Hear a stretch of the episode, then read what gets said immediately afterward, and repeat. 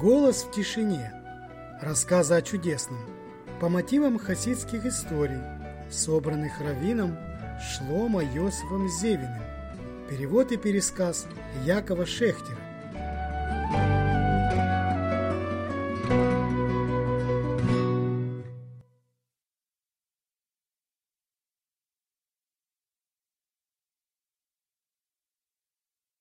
Погром в субботу.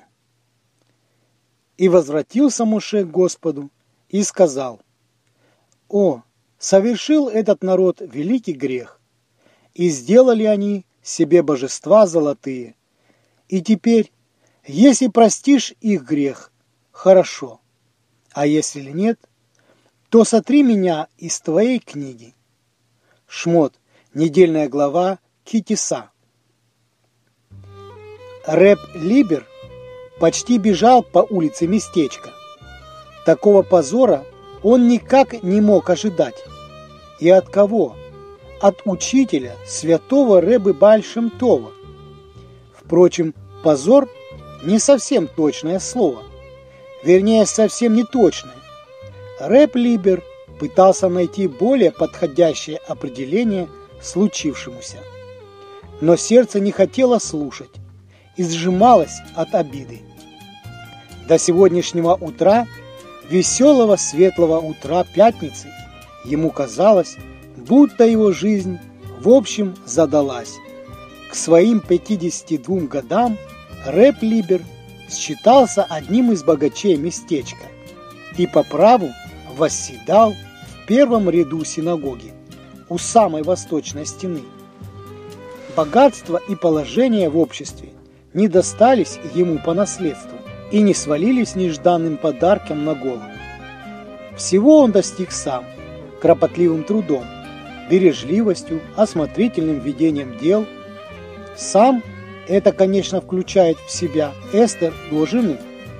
Без нее он вряд ли бы чего добился. Ведь сказано, плохо человеку быть одному, и плохо было самому Адаму, первому человеку созданному руками Всевышнего. А нам, маленьким людишкам, отстоящим от Адама на тысячи лет, без жены неплохо, а просто невозможно. Рэп Либер на ходу поправил бороду, посередине она еще сохраняла рыжий цвет его юности, но по бокам уже была совершенно седой. И лысина, и животик, и очки на носу. Эх, и хоть Эстер не устает повторять, будто милее его нет в целом свете, Рэп Либер хорошо знает цену женским словам. Хотя, конечно, приятно слышать такое от женщины, бок о бок, с которой прожито больше 30 лет. И даст Бог будет еще в два раза постолько. Дай Бог, дай Бог. Старенький суртучок от резких движений трещал по швам, Давно пора бы его сменить, но рэп-лидер привык экономить в первую очередь на себе. Сколько постов он провел в своей жизни, сколько обновок не купил, сколько свободных вечеров просидел над работой. И все для того, чтобы сэкономить пару грошей. Грош к грошу, полушка к полушке, полтинник к полтиннику. Вот так и стал рэп-либер богатым и уважаемым человеком. Профессия у него самая простецкая – сапожник. И все годы он работает сапожником. Хоть мог уже отложить в сторону дратву и гвоздики. Ох уж эти гвоздики! Он привык держать их во рту, зажав зубами. Двойная польза. Во-первых, они всегда под рукой. Не нужно выискивать, вышелушивать их из ящика. Каждая минута у рэп-либера на счету. Каждый час не лишний. Да и откуда его взять? Лишний час в день. Час? Ого-го, сколько можно успеть за один час. И Мишну дополнительную выучить, и по Талмуду пробежаться, и да мало ли чего может понаделать смекалистый человек за целых 60 минут напряженной работы. И это только во-первых, а во-вторых, главное, с гвоздиками во рту не разговоришься. Не дай бог проглотишь, гвоздик такой может в горле застрять. Или не про нас будет сказано угодить в легкие. Вот по неволе и приходится молчать целыми днями. Но ведь сказали наши мудрецы, нет ничего полезнее для тела человеческого, чем молчание. От того, видимо, и дожил Рэп Либер до своих лет, обойдя все болезни, напасти и лихоманки. Правда, зубы передние, которые гвоздики сжимают, стерлись точно у старой лошади. «Я и есть лошадь», – частенько повторял Рэп Либер. «Лошадь Большемтова. Куда учитель указывает, туда я и бегу». У Рэп Либера сложились с учителем особые, близкие отношения. Они вовсе не походили на связь господина и слуги, а больше напоминали сыновью любовь. Так, по крайней мере, чувствовал Рэп Либер. Он любил учителя, как сын любит отца, и готов был выполнить любое его указание, не по обязанности или долгу, а из-за великой и всепобеждающей силы любви. Большимтов посещал местечко два-три раза в году и всегда останавливался у Рэп-Либера. О дате приезда сообщалось заранее, и Рэп-Либер готовился к нему, как готовится к Пейсаху хорошая еврейская хозяйка. Только чистил он не котлы, а темные закоулки своей души, проверяя их со свечой и метелкой. Каждый приезд учителя превращался в праздник. О, эти длинные субботние трапезы, эти рассказы Большимтова, песни, которые пели его ученики, и мудрость, искрящаяся, сияющая мудрость, наполняющая каждое слово учителя, каждый его жест. Про чудеса Рэп Либер даже не вспоминал. Они валялись под ногами, словно блестящие камушки. А кому нужны такие камушки, если над столом без счету сияют изумруды и алмазы божественной мудрости? К учителю стекались не только жители местечка.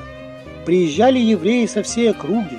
Они везли свои несчастья, боли, горести, словно жертву в храм, надеясь, что святой огонь Торы, горящий в сердце учителя, искупит их грехи и принесет избавление от страданий. Так и происходило. Ни один еврей не уходил от Большимтова с пустыми руками. Его появление в местечке всегда превращалось в праздник, и центром этого праздника был дом Рэп Либера. И вот сегодня, без всякого оповещения и в совершенно неурочное время, пятничное утро, Байшемтов нежданно, негаданно объявился в местечке. Он поселился в небольшом постоялом дворе, примыкавшем к синагоге, и даже не известил Рэп Либера о своем приезде.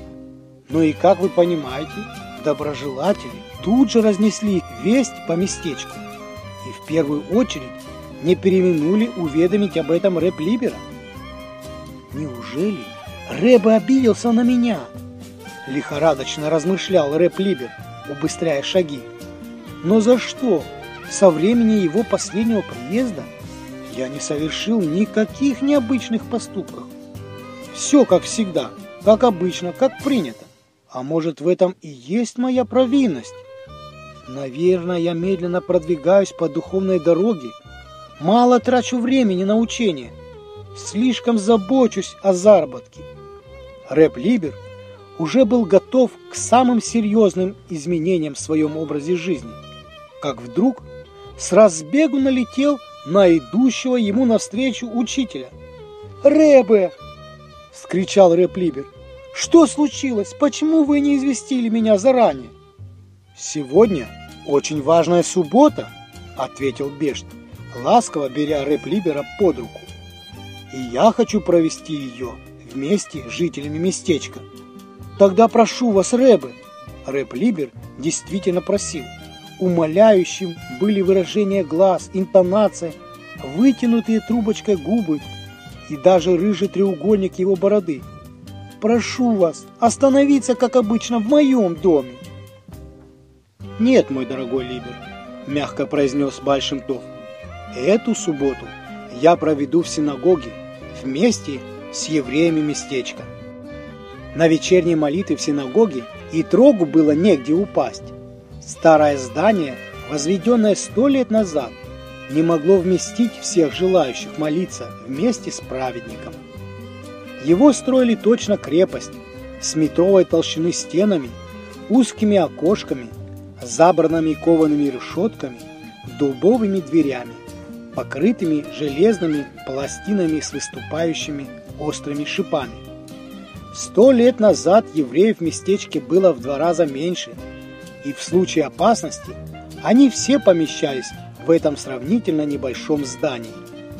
За прошедший век десятки раз налетали на местечко пожар погрома, и дубовые двери ни разу не поддались стараниям грабителей разбить их бревнами и кувалдами.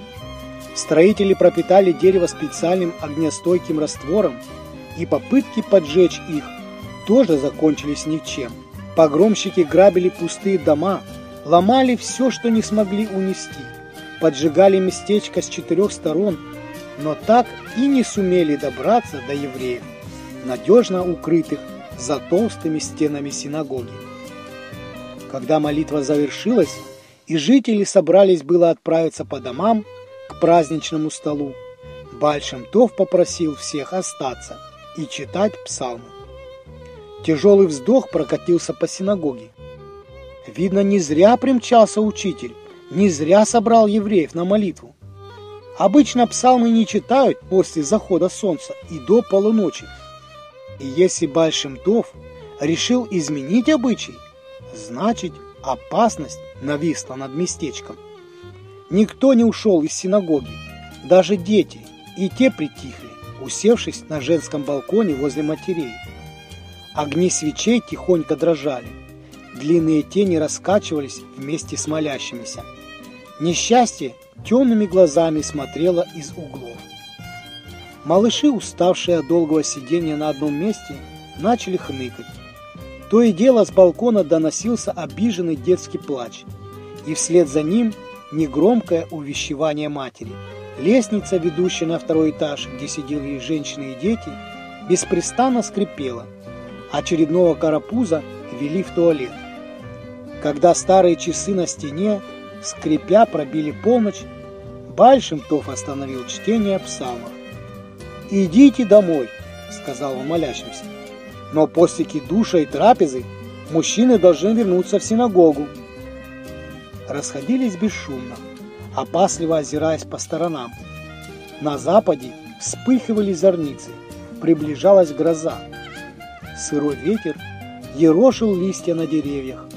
Черные узкие тучи резали жестяной серп луны. Бальшемтов и его ученики выполнили заповедь субботней трапезы, не выходя из синагоги. Вскоре вернулись мужчины, и чтение псалмов продолжилось до самого рассвета. Молились Ватикин, и когда розовые лучи утреннего солнца окончательно выгнали из углов синагоги остатки ночной тьмы, Бальшемтов вздохнул с облегчением. «Теперь я могу перейти к тебе», — сказал он рэп-либеру. Вслед за учителем на утренний кидуш к рэп-либеру потянулись все мужчины, находившиеся в синагоге, и его дом снова превратился в центр местечка. Трапеза затянулась, каждый хотел узнать, чем вызвано ночное бдение. Однако Бешт словно не замечал вопросов, сквозящих в устремленных на него взглядах. Рэп Либер попросил жену подать чай, но Стасюк, шаб-изгой, который должен был приготовить напиток, куда-то запропастился. Он работал в семье Рэп Либера много лет, по субботам и праздникам, разводя огонь и выполняя запрещенные евреям работы. По закону он должен был делать это как бы и для себя, то есть первым пить приготовленный чай и есть разогретую пищу. Поэтому Стасюк шуровал на кухне рэп-либера, словно у себя дома. Ему давным-давно не нужно было ничего объяснять, прекрасно зная, чего от него ожидают. Он приходил с самого утра, разводил огонь, кипятил самовар, заваривал большой чайник ароматного чаю и, налив себе кружку, усаживался перекусить домашним пирогом. Чтобы пирог лучше провалился в желудок, Стасюк принимал под него стопку другую водки И когда Рэп Либер возвращался из синагоги, он уже пребывал в самом благостном расположении духа. Эстер чувствовала себя страшно неудобно. Гости ждали чая, и ей нечего было им предложить. Она уже хотела бежать к Стасюку домой, но он наконец-то появился. Бледный, с кругами под глазами, он выглядел так, словно всю ночь провел на ногах. «Стасюк!» – встревоженно спросила Эстер. «Что случилось? Кристя здорова?» Жена Стасюка частенько приходила к Эстер, советоваться по разным вопросам. И хоть их отношения вряд ли можно было назвать дружбой, они явно выходили за рамки простого знакомства. «Угу!» – буркнул Стасюк. «А дети?» «Угу!» – повторил Стасюк и принялся за работу. В другое время Эстер не оставила бы его просто так и выпытала бы все до последней капельки. Но гости ждали чай, и ей пришлось держать напор своего любопытства и отложить выяснение подробностей до более подходящей поры. Наконец, самовар был готов. Стасюк заварил чай, налил себе первый стакан, отхлебнул и понес чайник к столу. Когда он вошел, Большемтов наклонился к сидящему рядом рэп-либеру и прошептал «Налей-ка ему водки». Стасюк с удовольствием выпил рюмку и жадно посмотрел на бутылку. «Налей еще!» Уже во весь голос произнес Большемтов. Стасюк выпил вторую, крякнул, подхватил со стола кусок селедки и ловким движением забросил в рот. «Выпей еще одну!» — сказал Бешт. Стасюк благодарно кивнул и опорожнил третью рюмку. «А теперь расскажи по порядку, как дело было», — продолжил Большемтов. «Какое дело?» — настороженно спросил Стасюк. «Ночное». А, -а, а Стасюк замялся. Судя по всему, говорить ему не хотелось. «Рассказывай, рассказывай!»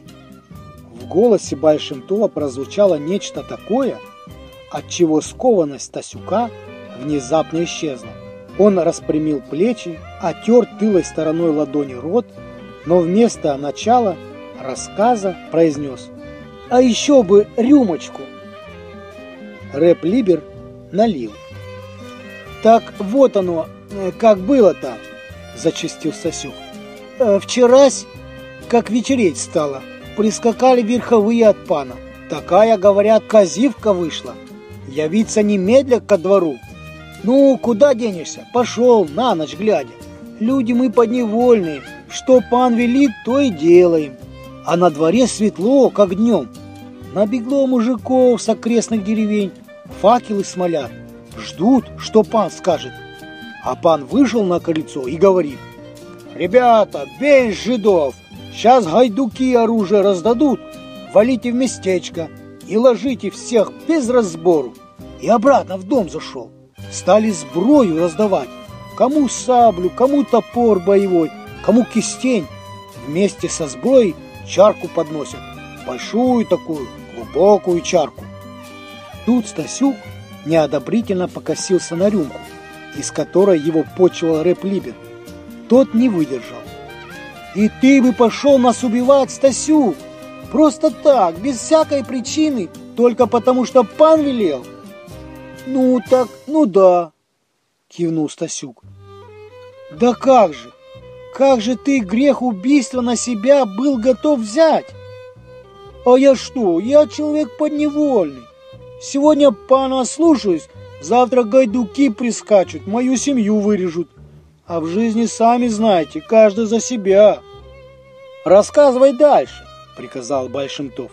«Ну, раздали, значит, сброю, стоим, ждем». Чего ждем, непонятно. Говорят, пан не велит выступать. Хочет до середины ночи дотянуть, чтоб, говорит, жиды покрепче заснули. Пока суд до дела еще понесли по чарке. Люди вокруг возмущаются. Чего зря мурыжить? Бить так бить, спать так спать. А так ни туды, ни сюды. Как часы на башне панского особняка пробили двенадцать, ворота вдруг распахнулись, и во двор въехала карета – вся в золоте, с гербом на дверце, форейтом в красном камзоле, кучер в парике, два лакея на запятях, чистые паны. Из кареты вельможа вылез, старый, синий весь, еле ходит. Его под ручки на крыльцо завели.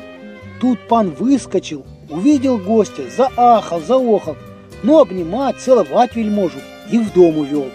А мы все стоим, пока они там беседуют. Почти до утра стояли. Потом пан вышел, рукой махнул, расходитесь, мол, по домам. Спасибо, говорит, за службу, всем запомню, в долгу не останусь. Я саблю отдал и сразу сюда, еле поспел. Такой хороший конец нужно отметить, сказал Большимтов и сделал знак Реплиберу. Тот налил Стасюку еще рюмку, он выпил, крякнул, подхватил пальцем кусок селедки, поблагодарил хозяина и вышел из комнаты. А дело так было, начал Большимтов. Местный пан очень богат. Несколько лет подряд он не продавал пшеницу со своих полей и складывал в амбарах, дожидаясь, пока цены вырастут. На этой неделе стало известно, что на одном из складов пошла гниль. Среди торговцев зерном есть антисемиты, и они сумели внушить пану мысль, будто евреи специально отбивают у него покупателей, ждут, пока зерно испортится, чтобы потом скупить все за треть цены. Пану кровь ударила в голову.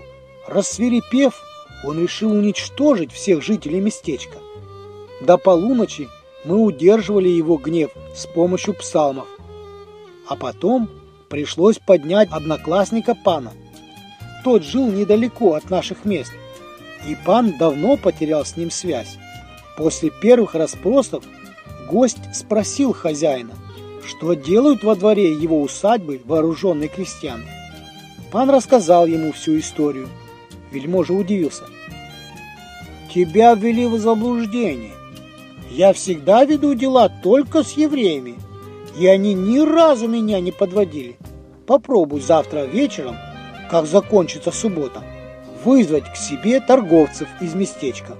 Увидишь, они мигом продадут твое зерно, включая гнилое.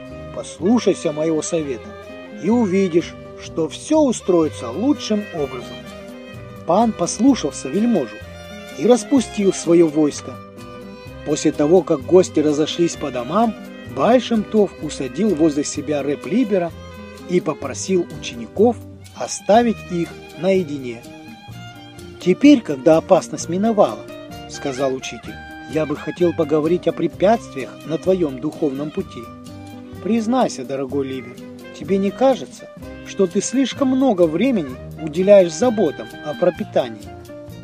Когда Садигурский Рэбе, сын Рэбе Исроиля из Ружина, закончил рассказывать эту историю, он обратился к своему брату, Рэбе из Гусятина.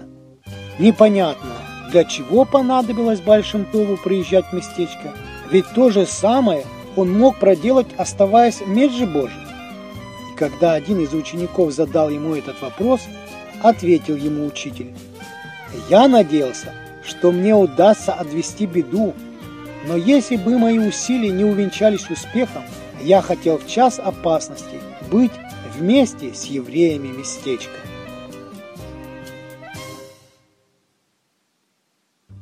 Дорогие друзья, это был очередной рассказ из книги «Голос в тишине» по мотивам хасидских историй, собранных Равином Зевиным, посвященным недельной главе Торы. А следующую хасидскую историю вы можете услышать уже в следующей встрече. Оставайтесь с нами, с радио Шофар. Всего хорошего. Шалом, шалом.